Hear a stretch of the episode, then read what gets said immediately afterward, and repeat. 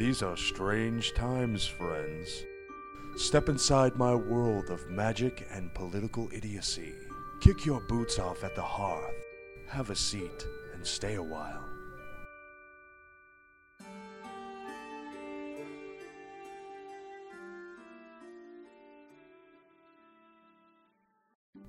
Good day to you, adventurers. I will be the host for this week. It seems the previous guy has a witch doctor's appointment. Last week, during the Summit of Kings, Emperor Donald Dump mentioned he had sent Kylar and Rogdor to the land of Afroconda to help quell the riots and see what can be done to stop the rising tensions between the Afrocons and the Afrokins. These are trying times, adventurers. How will our heroes adapt to this new environment? And can they possibly succeed in their given task? I suppose we will soon find out on this week's episode of the AfterQuest at the Round Table. Emperor Dump stands nude in front of his mirror, rubbing a strange orange substance on his body. Damn it! I don't have enough left to finish the job. Pippin! Get in here! Yes, sir. What can I do? Are you rubbing Cheetons on yourself? Uh, yes, Pippin. How else do you think I stay so orange? Well, sir, to be honest, I just always thought you were sick. Wait a minute.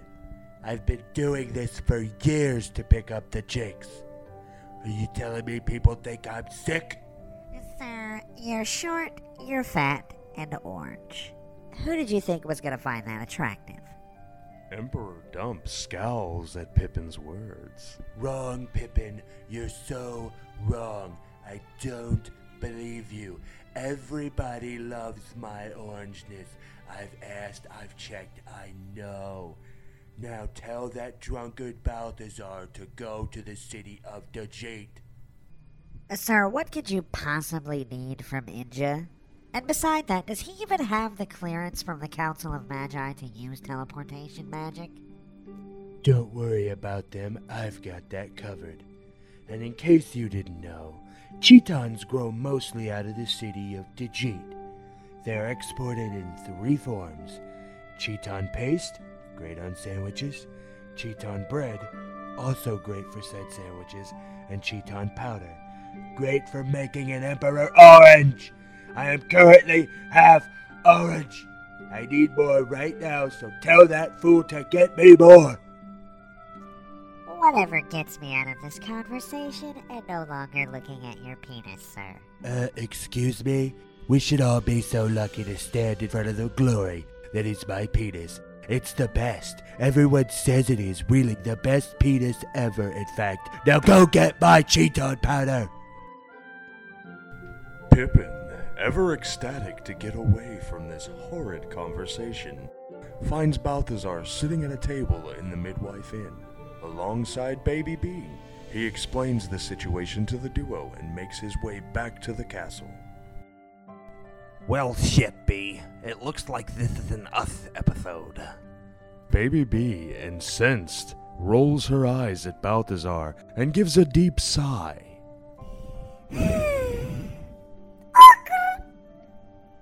Take my hand, B. Let's get this over with. The sooner we're done here, the sooner we get back to our drinks. B takes his hand, and after mouthing a short incantation, in an instant they are gone. Yanyue Majike. The duo suddenly reappears just outside the Nataka City Bazaar. Damn it, B. It looks like we're in the wrong city. How did this happen? Uh... Well, I suppose we were rather intoxicated. Whatever, let's try again. Just as Balthazar is set to leave again, someone at the carpet stall catches his eye. Hey, B. Doesn't that troll look familiar? Hmm. I know! It's that pompous little troll, Dank Downdere. One of Bidon's little acolytes. What in the world is he doing here? Last I heard, he was still serving that creep back in Castle Wayfair. Oh, shit! Sweet holy God, B. Did you just say a new word? How is this possible? Is your brain healing? Are you regaining your memories? Hmm. Perhaps we need more surprises. Maybe you'll stop making that annoying sound.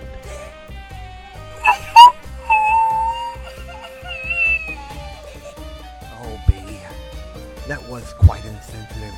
My apologies. I was just thinking that we could help you regain some of your speech at some point in time. But enough of that for now. We need to find out what Dank is up to.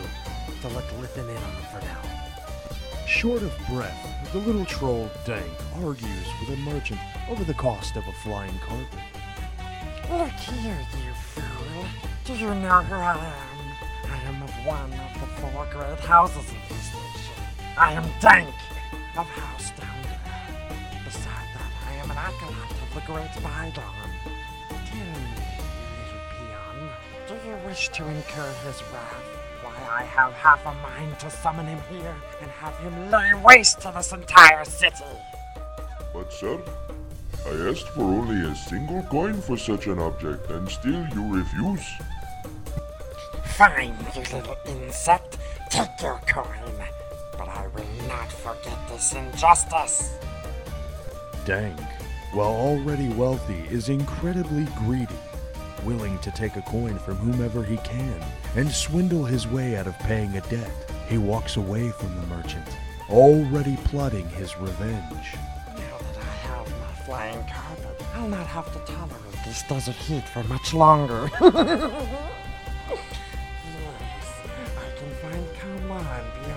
back to Lord Bydon in no time.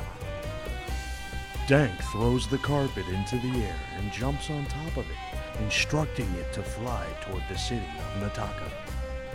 Ah, I see he is looking for Kamla the Wicked, no doubt to assist Bydon with his wicked attentions. Come, B, we must follow him to Nataka to do what we can to stop this nefarious union before it is too late. Balthazar and B take flight and follow closely behind Dank. Through scorching heat and vicious sandstorms, our heroes are battered, and the will to go on is tested in ways that only nature can assess. Finally, Dank stops at what appears to be the base of a great pyramid and mouths the words Consent may be withdrawn at any time. A pint sized hole opens up in the pyramid, and Dank slowly shrinks down to roughly one third his original size. He walks inside, while B and Balthazar follow suit. I'm sorry, B.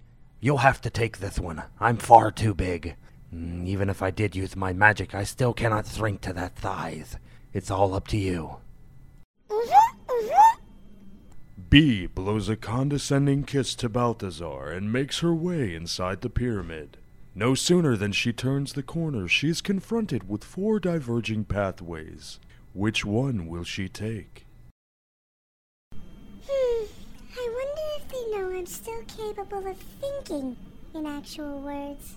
Now, which path should I take? Let's see what Kylar and Rogdor are up to.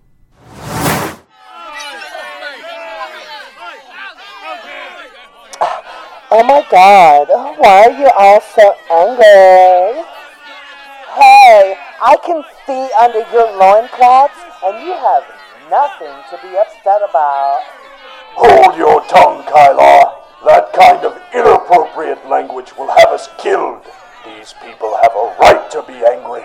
One of their own was killed for what appears to be no fault of her own, and now this city will burn because of it. And unless you wish for the hammer of social justice to crash down upon you, I suggest you do your best to mitigate the aggression, not exacerbate it. Oh my. Let's get back to B. B had long since taken her path of choice. It was dark and cold, but she could hear voices coming from a great distance.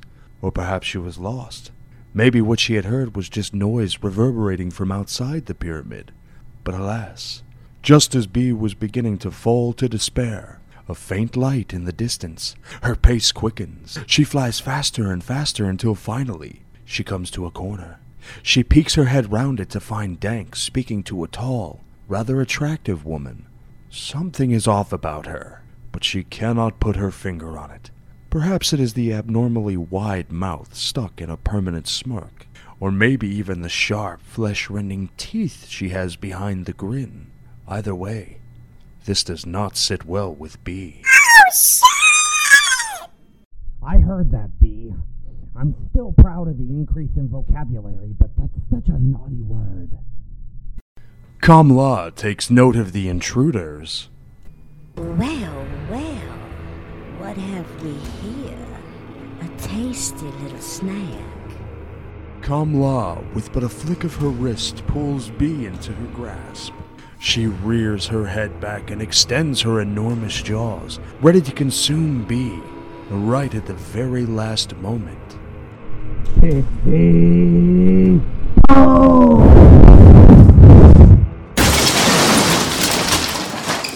The walls of the pyramid come crashing down around Kamla and the filthy troll at her side.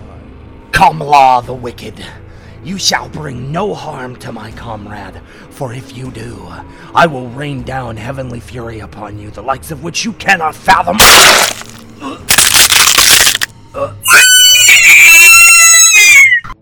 Kamla had plunged her hand through Balthazar's stomach, pinning him to the ground, while simultaneously crushing Bee's wings and tossing her beside him. Your inability to speak properly annoys me, O one. Take heed and remember these words well. Lord Bidon and I will rule this land together. These riots are already starting. We took an incident and twisted the narrative to get it going. And then it took on a life of its own, and thus the anti Smashists were born. There is nothing you can do to stop us. Any attempt to do so is futile, but if you so choose to try and resist, only death awaits you and your ilk. Tell your emperor we are coming. Kamla opens a portal. Just as she and Dank pass through it, Balthazar fades out of consciousness.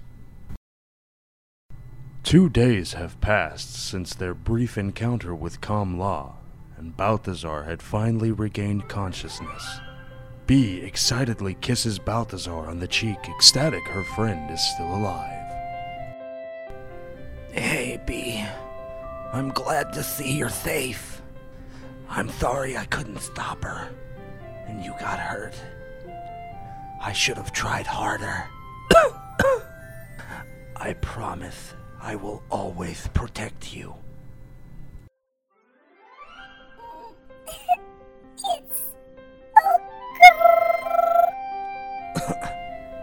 Would you look at that, B? Another word. Don't cry. I think it's time we check in on our glorious Emperor.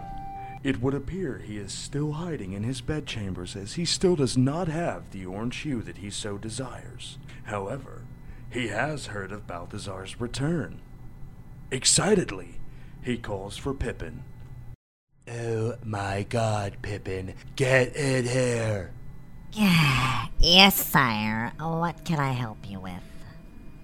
I heard Balthazar has returned, so why has he not given me the Cheetons I requested? My lord, have you not heard? Balthazar was grievously wounded. He's been in the castle infirmary for two days now. Jeez, you're really that out of touch? Well, maybe if I could leave this room, I would be up to speed on the situation. But I'm half orange. No one can see me like this, Pippin. I need those cheat. Wait a minute. Hey, Pippin. Doesn't part of your body contain Cheetons? Well, not exactly. My kidneys contain chetones, which are closely related to chetons, but one is a grain like substance, whilst the other is a metal to help break down some of the rougher elements found in the diet of a garden gnome. So, what you're saying is, your pee is orange. Yes. Why do you ask, Your Highness? Pee on me, Pippin. Pee on me right now. Do huh? Urinate on me, Pippin. I cannot address the people in this state. I feel so vulnerable. But, sir. Do it, Pippin. Pee on your lord. Make me. Make me great again, for the sake of the kingdom. You must. Pippin heroically undoes his trousers, ready to do his duty for his lord. As you wish, sire. Pippin unleashes his mighty stream upon Emperor Dump. It's working, Pippin. I think I can feel it working. And what a surprisingly pleasant smell. Ah, keep going, Pippin. Ah, I can feel myself changing. Ah, did it work, Pippin? Am I me again? Yes, my lord. The orangification is complete. Good, Pippin. Now I can get back to work for our people. Come with me. It is time. We truly begin. Well, friends, it seems our Emperor is finally ready to begin. How will he fare against the likes of Kamla and Baidan in the weeks to come? Why was Kylar staring at the genitals of the Africans? Still confused? Me too. Let's find out together. Next week, right here, on the After Quest at the Round Table.